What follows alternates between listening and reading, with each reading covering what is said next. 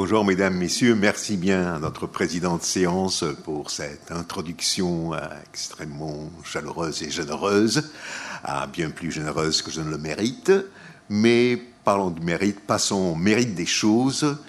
Euh, nous savons que les grands esprits font les grandes polémiques. Donc en, mai 51, l'attaché culturel de l'ambassade de la République populaire de Pologne à Paris, Czesław Miłosz, annonça dans une, dans une conférence de presse dramatique sa rupture avec le régime. Il était clair que les polémiques jailliront. Bien sûr, Varsovie l'a immédiatement condamné comme traître.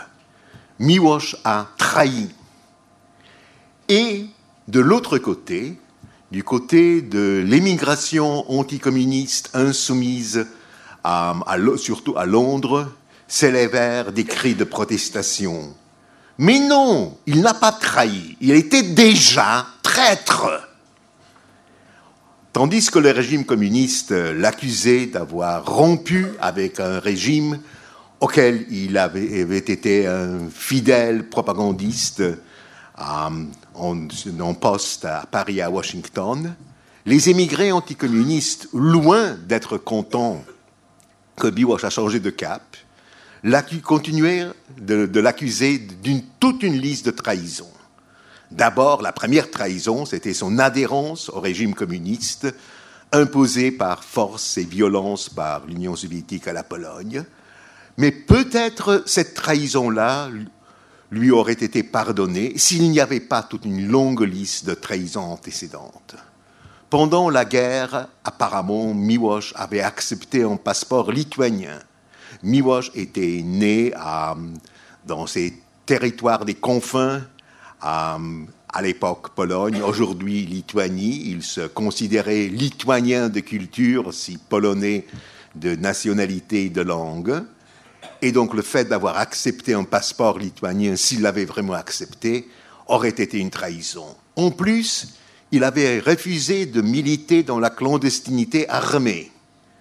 Ah, il était horrifié par l'idée de l'insurrection de Varsovie qui s'est réalisée effectivement en 1944 contre l'occupation allemande et dans l'indifférence des libérateurs soviétiques, la ville s'est fait massacrer 200 000 morts dans l'espace de 63 jours. Miłosz était opposé à cela, il avait refusé donc de participer à la clandestinité armée, encore une trahison. Mais déjà avant la guerre, il était traître. Loin d'adhérer à la vision nationaliste et catholique de la Pologne. Euh, il était militant de gauche, il avait exprimé une compréhension aux revendications des Lituaniens de Pologne.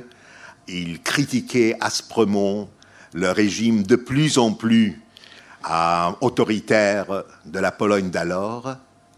Un traître né donc.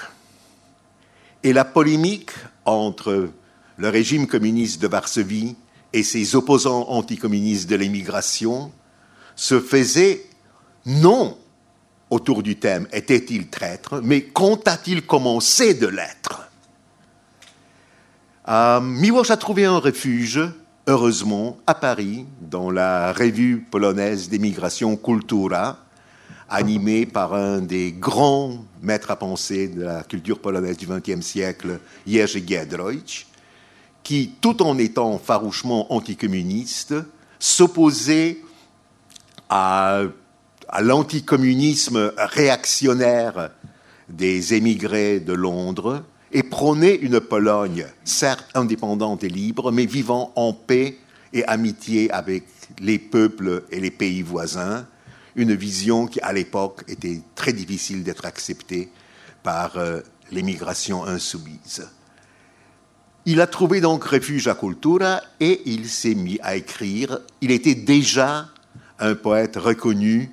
Euh, il a publié un recueil de poèmes dans les années 30 et un autre en 45 qui incluait ses grands poèmes écrits pendant la guerre, comme Campo di Fiori ou Le pauvre chrétien regarde le ghetto, euh, qui sont peut-être l'expression la plus profonde et la plus douloureuse de la réaction de la grande culture polonaise à l'horreur de la guerre.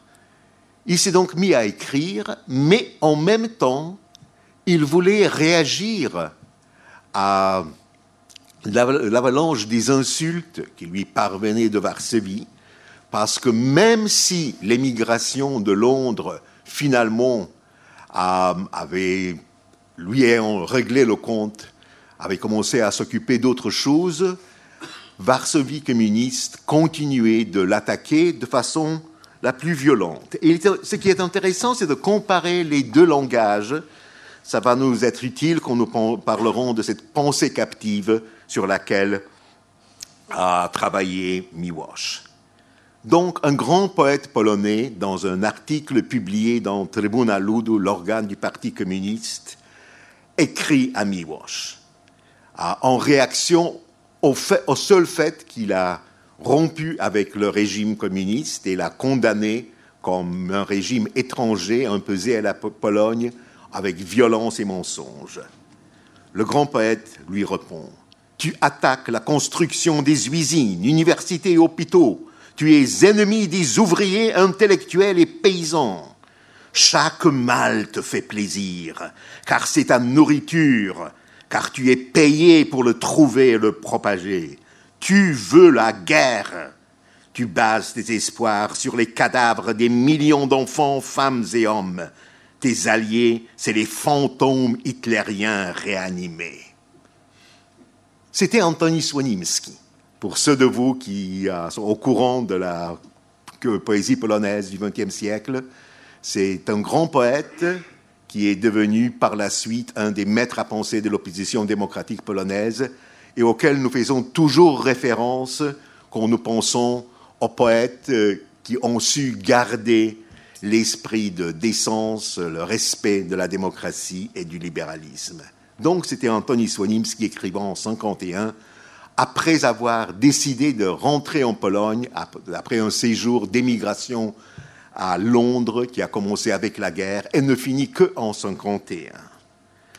D'autres était plus succincte, mais non moins ciblée.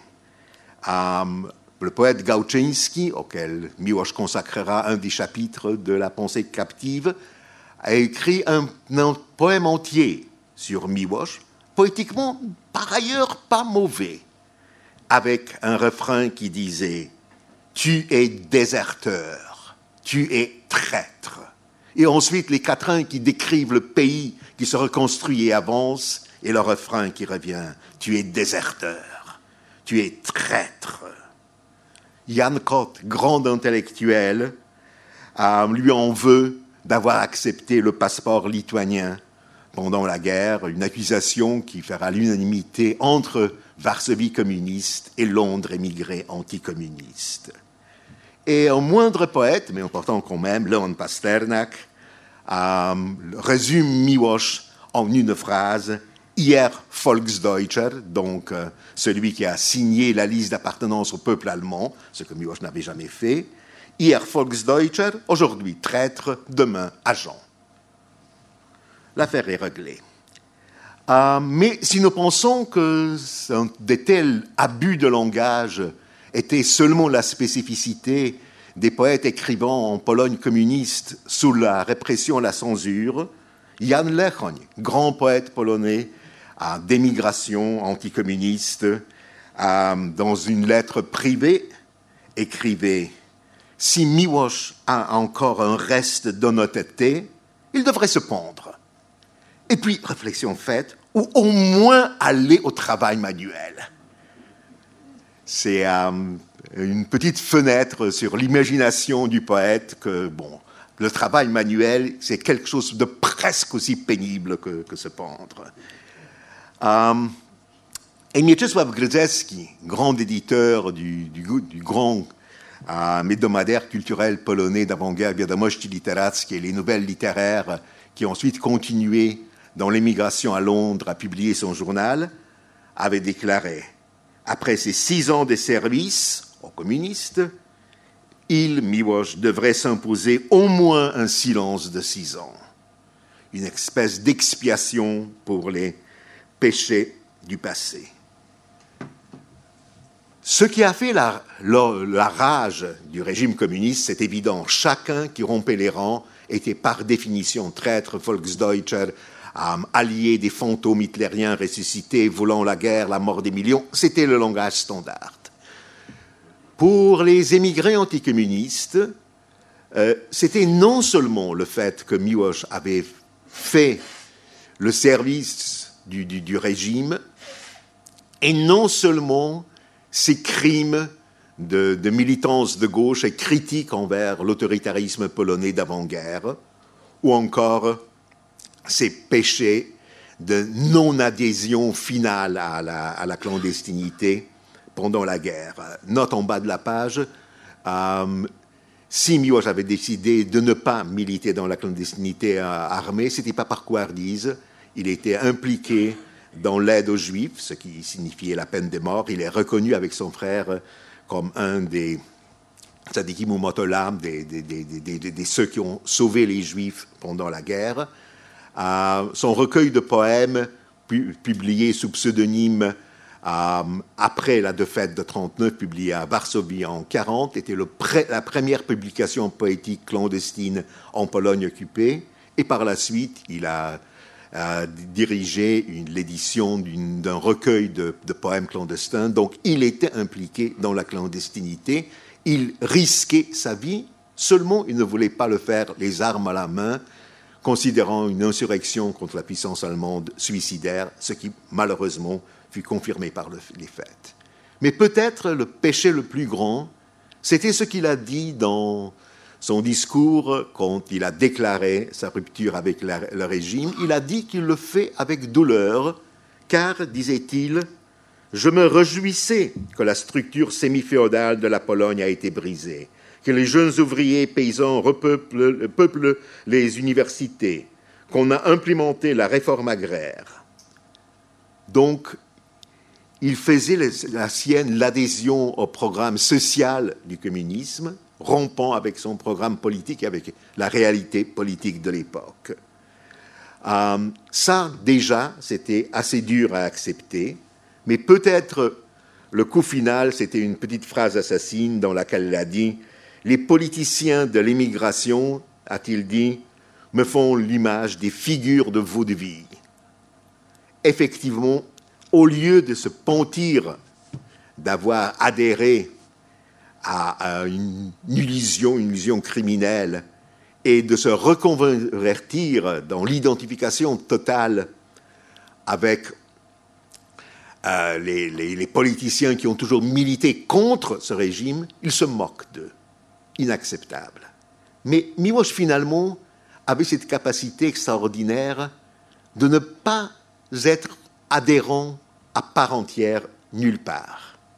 Nous y reviendrons. Mais cette ironie, ce sentiment qu'il faut se distancer, était aussi dû à l'expérience qu'il a faite sous le communisme. Il n'était pas imbécile, il, il savait que le régime est violent, criminel, imposé de l'extérieur. Ce qu'il a retenu en Pologne est donc au service du régime c'était euh, le, fait qu'il savait qu'il ne pouvait être écrivain polonais que en Pologne. Les écrivains des grandes langues mondiales peuvent écrire où ils veulent. Un écrivain polonais à l'émigration est, semblait-il à l'époque, voué à la défaite. autant vaut, avait-il écrit plus tard, déjà en émigration, quand on écrit en polonais, on pourrait aussi bien cacher ces manuscrits dans les troncs des arbres. Personne ne les lira ni dans l'un coin ni dans l'autre. Et s'il a décidé de rompre, c'est par une réflexion d'une simplicité extrême. Il a dit, après avoir énuméré les raisons pour lesquelles il avait adhéré, il conclut, mais on ne doit pas mentir. Le mensonge est source de tous les crimes. Et c'était donc ça la raison qui, finalement l'a poussé à rompre avec le régime et aller dans cette émigration où non seulement il savait qu'il ne sera pas lu, mais il sera conspué par ceux qui ont fait le même choix que lui, mais plutôt. Il ne faut pas mentir. Il y a dans Miwash, et nous y reviendrons, cette foi incroyable dans les valeurs les plus élémentaires, celles qui ont été souillées le plus dans l'horrible XXe siècle. L'idée qu'on peut baser toute une vie sur la décision que non, on ne doit pas mentir, me coupe le souffle. Il y a là un courage, un courage métaphysique euh, qui, inspire toute la poésie de Miłosz, qui en grande partie est centrée sur la question de la vérité et du mensonge. Et revenons maintenant à la pensée captive. Travaillant à Cultura, complètement isolé du milieu de l'émigration, conspué et haï, Miłosz a produit un essai de, de réflexion politique intitulé La pensée captive, qui fera une carrière étincelante dans le monde intellectuel, comparable aux origines du totalitarisme d'Anna Arendt, et de l'autre côté, avec le zéro et l'infini de, de, Kessler, une analyse absolument impitoyable euh, de, des raisons des capitulations intellectuelles euh, envers le totalitarisme communiste. Dans La pensée captive, il analyse quatre cas de figure, quatre écrivains polonais qui ont chacun d'eux adhéré au communisme. Il les décrit sous les pseudonymes des lettres grecques alpha, bêta, gamma et delta, mais leur description est tellement claire qu'il est très clair, et c'était évident dès le début pour tous les lecteurs, qu'il se réfère à quatre vrais personnages, les écrivains Andrzejewski, Putrament, Borowski et Gauczynski. Et ah, dans, chacun d'eux, il décrit le mécanisme qui les a menés à mentir, tout en croyant qu'ils ne mentent pas. C'était ça, disait-il, l'essence de la domination que le communisme exerce sur les consciences, c'est de faire de sorte que les gens mentent en pensant qu'ils font vrai. Et au début, il se réfère à une construction littéraire euh, du grand écrivain et dramaturge polonais de l'entre-deux-guerres, Stanisław Ignacy Witkiewicz, qui, dans une de ses pièces, avait parlé de la pilule Murtibing, euh, décrivant un monde après une invasion sino-mongole. Euh, les envahisseurs distribuent à la population des pilules, les fameuses pilules Murtibing. Une fois avalées, tous les soucis disparaissent. Une fois avalé, le monde est merveilleux et radiant. L'homme est heureux, aucune contradiction, aucun malheur, aucune défaite. Et Miłosz écrivait la nouvelle foi, c'était le terme qu'il employait pour le communisme, qu'il voyait sous un aspect religieux, disant que le communisme, c'est ce qui entre quand la religion a été défaite, détruite par l'expérience du mal. Donc le communisme n'est pas, selon Miłosz, une religion, c'est un substitut de religion qui remplace quand la religion euh, ne peut plus continuer confrontée à l'horreur humaine. Donc la nouvelle foi, dit Miłosz, euh, ce sont les pilules Murtibing de notre époque. Une fois la nouvelle foi acceptée, le malheur disparaît, l'avenir est radieux et chantant, comme nous le savons, euh, et toutes les contradictions peuvent se résoudre dans cette immense volonté de ne voir que du bien. Mais il ne suffit pas la pilule Murtibing, ou, comme disaient les autres, la morsure hegelienne. Il faut encore faire un effort de soi. Et cet effort, décrit dans les quatre cas de figure qu'il analyse, c'est ce qu'il appelait construire le Ketman. Le Ketman est une figure de, philosophie islamique chiite par ailleurs, euh, qui permet aux croyants de dissimuler sa pensée et son identité si elle serait, dans la situation où si elle serait révélée, elle pourrait porter la mort à celui qui est véridique donc en danger de mort sous un régime oppressif, et Dieu sait, lui certainement, que les chiites ont souffert sous des régimes oppressifs musulmans pendant des siècles, il faut dissimuler, il faut prétendre. Et il y a diverses formes de Ketman qui s'adaptent à l'individualisme de tout un chacun, et quatre Ketman sont analysés dans la pensée captive. Alpha, le premier à, être disséqué avec finesse, était écrivain catholique qui croyait dans la bonté humaine, il croyait que l'homme peut être amélioré, et quand est venu le communisme, il a décidé d'accepter du communisme, ce qui renforçait cet espoir. Le communisme avait la bouche pleine de l'idéal de l'homme nouveau, de euh, l'amélioration de l'espèce humaine à travers le changement social. Et Alpha, écrit Miwash, publiquement acceptait cela du communisme. Il a nullement adhéré à l'entièreté du projet. Il refusait de devenir membre du parti, il refusait de se déclarer marxiste, il continuait à se déclarer écrivain catholique, et en public, il adhérait seulement à cette partie du projet qui était conforme à ses idéaux, à ses espérances. Donc son Ketman public, c'était que je suis avec le communisme quand il construit l'homme nouveau et transforme la société pour l'améliorer.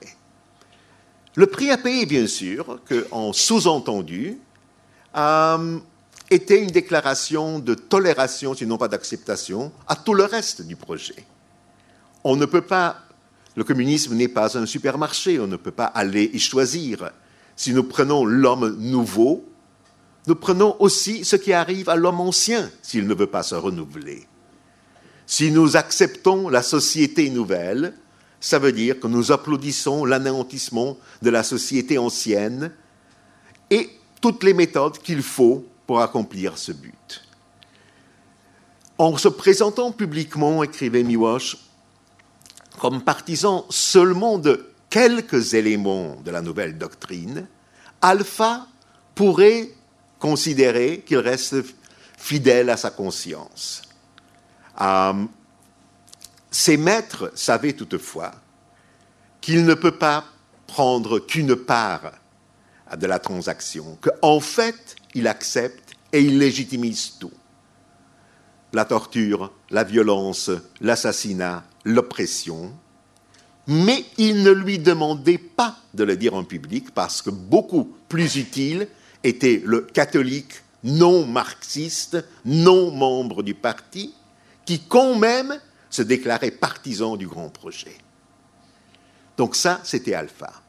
Beta avait vécu l'horreur du totalitarisme en profondeur jusqu'à la fin. Il était prisonnier des camps nazis, il a survécu par miracle, et sorti de cette horreur, il ne croyait plus en rien. Le communisme lui est venu en aide, lui proposant la foi nouvelle. Beta, écrivait Miwash, ne devait plus rien rejeter, il l'avait déjà fait face aux camps de concentration, face au four et au crématoire. Mais il ne pouvait vivre de rien. Le communisme lui venait remplacer tout ce qu'il a déjà rejeté, lui donner une fondation nouvelle, une base pour une morale individuelle et sociale. Le Ketman euh, de Beta était j'accepte le communisme puisqu'il n'y a rien d'autre, puisque tout le reste a été déjà anéanti et détruit. Un Ketman, il faut bien le dire, il n'était pas suffisant. Beta, Tadeusz Borowski, a fini par se suicider. Le troisième, Delta, n'avait pas besoin de Ketman. Lui, il était communiste de vieille date et il s'alliait à la force. La force, disait euh, Miwash, pour lui était le facteur déterminant de la condition humaine. Il voulait être avec les forts et non pas avec les faibles, avec les gagnants et non pas avec les perdants. Et si en plus les gagnants avaient euh, les lendemains qui chantent et l'avenir radieux, tandis qu'au perdant, il ne restait plus que la cellule, le camp et la mort, tant mieux. Mais quand même, se considérer seulement fort pour l'intellectuel que était Delta, c'était pas suffisant. Le communisme donnait une valeur morale à la force. Le communisme disait cette force, c'est pas la force de ton individualisme, voire de ton égoïsme, c'est la force de l'histoire en marche. Tu ne t'allies pas au fort pour écraser les, les, faibles. Tu t'allies à un avenir meilleur pour écraser le passé infâme. Tu peux être salaud et moral en même temps. Enfin, il n'y a rien de mieux. Et finalement, Gamma. Gamma, qui était un très bon poète d'avant-guerre, euh, encore que, avant-guerre, il était très bon poète de droite, voire d'extrême droite, avec commis des poèmes antisémites, il était connu pour son antisémitisme. Il a passé toute la guerre en camp de prisonnier de guerre, euh, pris par les Allemands pendant la campagne de 1939. Libéré en 1945, il revient en Pologne et il veut continuer à être poète. Seulement que dans la Pologne communiste de 1945, on ne peut pas être poète légalement sans avaler la pilule de Murti-Bingo. Le Ketman de Gama, le poète Gauczynski, celui qui a écrit par, la suite ce poème sur Miłosz avec le refrain Tu es déserteur, tu es traître. Le Ketman de Gama, c'était Je suis poète, c'est cela que je fais. Si, par malheur, ma poésie doit se conformer aux demandes de la situation actuelle, bon, tant pis, je ne peux pas faire autrement. Je suis poète, j'écris des poèmes. Et donc, Gauczynski, Gamma, euh, se servait d'un Ketman qui a par ailleurs servi à pas mal de professionnels dans la Pologne communiste, qui disait Nous ne faisons qu'exercer notre profession, c'est pas à nous d'intervenir et décider comme cet exercice de la profession sera employé, utilisé, exploité par le pouvoir tel qu'il est. Nous ne sommes pas politiciens, nous sommes poètes, professeurs, ingénieurs. Toute une génération au service d'un régime qu'ils auraient refusé si on lui leur a donné la chance. Vu qu'on ne leur a pas donné la chance, ils ne voulaient pas refuser leur profession, donc ils en faisaient l'exercice. Euh, un kitman utile, il est vrai, mais avec des problèmes. Il y a cette déclaration fameuse et splendide de Gauczynski quand pendant le congrès des, euh, des écrivains polonais à Szczecin en 1948, qu'on fut adopter la doctrine du réalisme socialiste comme obligatoire pour tout écrivain polonais, Gauczynski avait été condamné par ailleurs par Alexander Watt à un homme auquel nous reviendrons parce qu'il a un, passé avec Miłosz fascinant. Watt avait condamné Gauczynski, qui était poète d'avant-guerre, un peu sentimental. Gauczynski, dit Watt, c'est un canari qui chante dans une cage dorée, dans un salon bourgeois horrible. Et Gauczynski de se lever et de répondre. Mais si vous tuez le canari, il ne vous reste plus que la cage. Donc, il y avait des moments où même le Ketman professionnel ne suffisait pas. Mais quand même, ces quatre mécanismes décrits, analysés avec finesse par Miwa, je vous renvoie à la pensée captive, toujours disponible en librairie, euh, donnaient fenêtre sur cours sur ce qui se passait dans les âmes des écrivains qui étaient censés de savoir mieux, sous un régime qui ne voulait que les exploiter à ses fins néfastes. Ceci dit, à Jerzy Giedroyć, lui, qui a donné refuge à Miłosz, qui lui a donné les lieux dans lesquels il pouvait travailler et le protéger en public contre la haine des émigrés de Londres, euh, était sceptique sur la valeur du livre. Il dit non, c'est un livre très utile politiquement. Giedroyc était grand politicien, parce que ça détruit les illusions communistes. Mais franchement, écrit-il, euh, fait beaucoup trop sur ses subtilités psychologiques.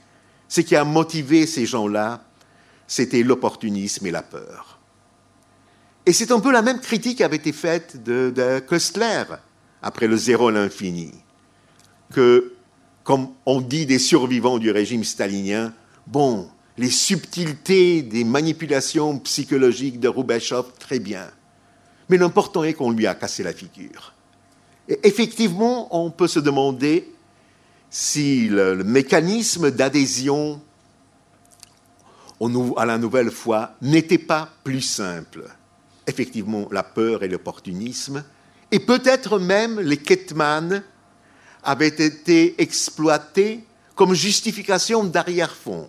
Ayant fait adhésion par peur ou opportunisme, bon, il est quand même mieux de s'expliquer en termes psychologiques subtils, et de là à se poser la question. Bon, Miłosz a parlé de quatre écrivains qui sont mis au service du régime qu'il connaissait personnellement. Il n'a pas parlé de lui-même. Il n'a pas expliqué son propre Ketman.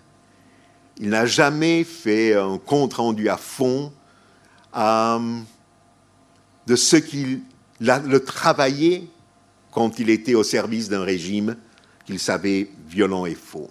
Sauf dans ses conversations avec Alexander Watt, le même Watt qui avait accusé Gauczynski d'être un canari, exilé lui aussi. Euh, écrivain communiste juif d'avant-guerre, qui a rencontré Miłosz, et il y a eu entre les deux hommes une entente intellectuelle et spirituelle extraordinaire, qui était peut-être due aussi au fait que Watt était tenté par le christianisme, et Miłosz, grand, à la grande horreur de ses amis libéraux, est resté catholique, sceptique, doutant, mais catholique toute sa vie. Donc peut-être c'était cette sensibilité mutuelle à l'importance de la foi qui les a réunis. Mais les grandes conversations que Miłosz a eues avec Watt, publiées sous le titre Mon siècle, euh, sont une façon pour Miłosz de s'expliquer à lui-même aussi de ses adhérences euh, et de ses propres Ketman. Euh, note en bas de la page, il était tellement évident qu'on manquait de cet épisode de Miłosz qu'il y avait une légende littéraire à son sujet. Euh, sous l'occupation soviétique à Vilna, donc la ville où Miłosz a passé les années de l'entre-deux-guerres, donc quand les soviétiques sont arrivés, dans le journal communiste de l'époque est apparu un poème panégyrique en égard de Staline et absolument condamnant l'ancien monde dont Staline triomphe. Euh, des poèmes comme ça, il y en avait par dizaines. Il n'était pas extraordinaire poétiquement, il était plutôt faible. Mais les lecteurs espiègles ont découvert une chose. C'était le poème était de 4 quatrains. Et bien sûr, si on le lisait quatrain après quatrain, euh, c'était le panégyrique de Staline et la condamnation du monde ancien.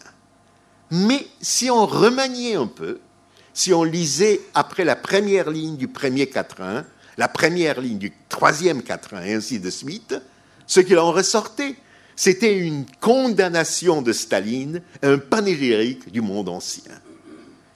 Et une légende littéraire est apparue, on ne sait pas trop bien où et comment, qui attribuait à Miłosz d'être l'auteur de ce poème. Donc, si cela aurait été vrai, il aurait été le précurseur du subterfuge littéraire qui permet de survivre. Ceci dit, Miłosz n'a jamais écrit de poème qui, même en jeu littéraire, serait l'élogie de Staline. Euh, et le vrai auteur du, poème, euh, un professeur polonais euh, de, de était extrêmement fier qu'on l'a pris pour Miłosz. Effectivement, il y avait là une tentation de la part des lecteurs qui s'est ainsi exprimée. Combien de temps ai-je encore? Cinq minutes, bon. je vais essayer. Bon, toute une vie en cinq minutes, on va essayer. Euh, et il y avait une contrepartie de ce malentendu.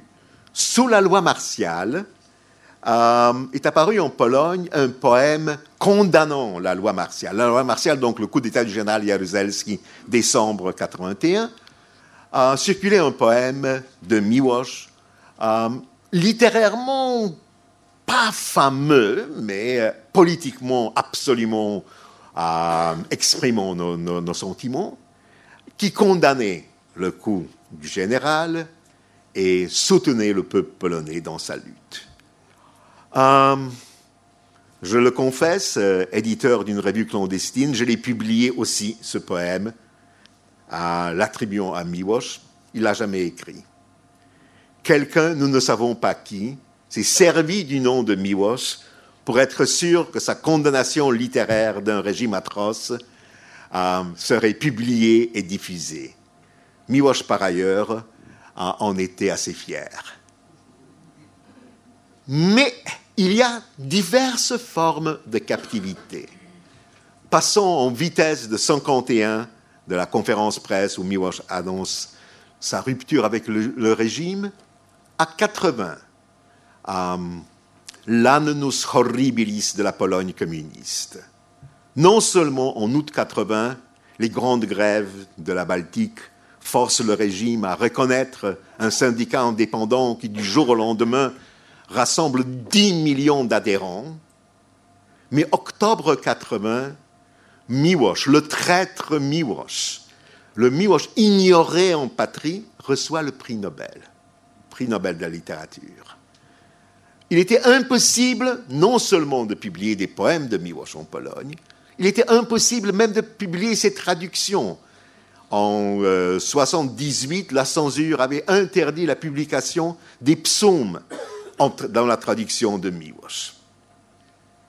Et de temps en temps, le directeur euh, de la grande maison d'édition catholique de Cracovie, Znak, a demandé à la censure est-ce qu'il ne voudrait quand même pas permettre de publier quelque chose de Miłosz Vous savez, s'il reçoit le prix Nobel et sera inconnu en patrie, ça sera embarrassant pour vous. Et bang, voilà, Miłosz reçoit le prix Nobel.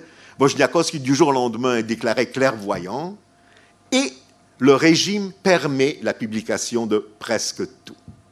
Seulement que les Polonais connaissaient Miłosz déjà. Nous l'avons publié dans la clandestinité à une clandestinité qui, à l'époque, encore techniquement, n'avait pas les moyens de publier tout.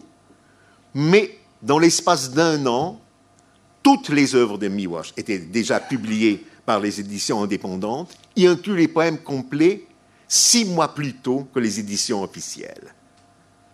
Mais Miłosz reçoit le prix Nobel et Solidarité érige à Gdańsk un grand monument aux ouvriers qui ont été tués pendant la grande grève de la mer Baltique de 70, dix ans plus tôt. Cet immense monument en forme de trois croix porte entre autres deux plaques. Sur une plaque est inscrit un fragment des psaumes dont la traduction de Miłosz, cette traduction qui avait été interdite par la censure deux ans plus tôt à peine, Adonai Osla Moiten. Le Seigneur donnera la force à son peuple. Et sur l'autre plaque est inscrit un fragment du traité moral du grand poème sur l'histoire que Miłosz avait écrit quand il était ébégé par Kultura. Et ce fragment dit Toi qui as lésé l'homme simple, éclatant de rire devant sa détresse, ne sois pas sauf. Le poète se souvient. Tu peux le tuer, il en naîtra un autre. Les actes et les mots seront inscrits. Ce monument est inauguré le 18 décembre, dix jours après que Miłosz a reçu son prix Nobel à Stockholm. Et quand six mois plus tard, Miłosz arrive en Pologne dans une visite qui fait le délire. Ah, il est reçu à l'aéroport par plusieurs milliers de personnes. Ah, une de ses premières visites est aux éditeurs clandestins, imprimeurs clandestins qui ont imprimé ses poèmes quand le ministre de la Culture veut venir à la rencontre avec Miłosz au Pen Club de Varsovie, il est refusé à la porte, il explique qu'il est le ministre de la Culture. On nous a déjà fait ce coup-là, il y a déjà eu trois ministres de la Culture, personne n'entre, c'est complet. Enfin, il a dû forcer la porte quasiment pour entrer. Et puis, Miłosz se présente à Gdańsk, devant ce monument immense, où les paroles de son poème sont inscrites, où les paroles de sa traduction biblique est présente, et les ouvriers sont là avec une bannière immense qui dit Le peuple donnera la force à son poète. Bon, franchement, on peut s'imaginer sans aucun problème quelqu'un qui tombe dedans, qui accepte ce rôle incroyable de poète et prophète. En polonais, il y a une parole wieszcz qui exprime les deux qui devient le poète de son peuple et qui écrit des poèmes comme ceux que celui que j'ai publié dans la clandestinité, faussement pensant qu'effectivement c'est un poème de Miłosz. Mais Miłosz lui-même dit une chose un peu différente avec laquelle, oui, je voudrais conclure. Euh, si vous me permettez un petit moment pour la retrouver dans mes notes. C'est toujours le problème, si on fait trop de notes, ensuite on se retrouve plus. Veuillez, veuillez avoir la patience parce que ça en vaut la peine, il me semble. Ah, malheur. si c'est pas ça. Ah, voilà. Ah, dans une conversation avec Alexander Fiut, il dit Ça me met profondément mal à l'aise d'être transformé en poète patriote à l'étranger. Je n'étais pas prêt à assumer ce rôle. Il est vrai toutefois que des circonstances historiques m'ont souvent forcé à produire des œuvres littéraires dans lesquelles moi, ou le personnage littéraire, servait d'être le médium pour des sentiments collectifs. Mes années en Varsovie occupée ont produit poèmes de ces types. Je ne peux pas dire que je les aime beaucoup. Euh, ils me montrent, assumant une, une pose qui n'est pas conforme à mon tempérament ou à mes intérêts principaux. Le, le problème est que parfois, l'envie me vient. Et alors j'écris quelque chose comme Toi qui as lésé, où mon poème récent à l'Ervaouin, cette conversation a lieu encore sous, le régime. Je continue à écrire ce type de choses. Et après, je suis préoccupé que ça va ruiner mon, mon image de poète philosophique. Parce que finalement, la pensée captive n'est pas seulement celle sous laquelle les gens sont forcés de dire des choses sous la pression de la violence. On peut être aussi sous la pression de l'amour, de l'admiration, du devoir de remplir un rôle. Et cette, cette faiblesse-là, Miłosz la reconnaît en soi-même et finalement la refuse. Et dans un poème qu'il a écrit à Dante, Dante qui pour lui était l'archétype des poètes exilés, et se considérait toujours un poète exilé. Par ailleurs, si vous consultez le site du haut commissaire euh, des Nations Unies pour les réfugiés, sur la liste des réfugiés importants, vous retrouverez Miłosz, réfugié de l'Empire russe. Oui, c'est vrai, il est né en 1911 sous l'Empire russe, pays d'exil Amérique et France. Miłosz, poète d'exil, euh, qui voyait dans Dante l'image même des poètes d'exil, il avait écrit dans son poème Dante.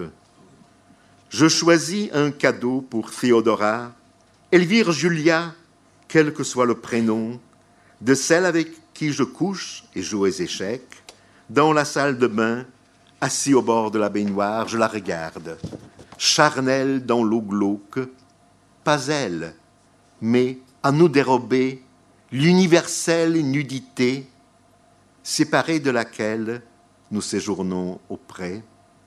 Concept, mots, sentiments nous abandonnent, comme si nos ancêtres avait été d'une autre espèce. Traduit du polonais par Maciej Niemiec et Ferdinand Combon. Je vous remercie de l'attention.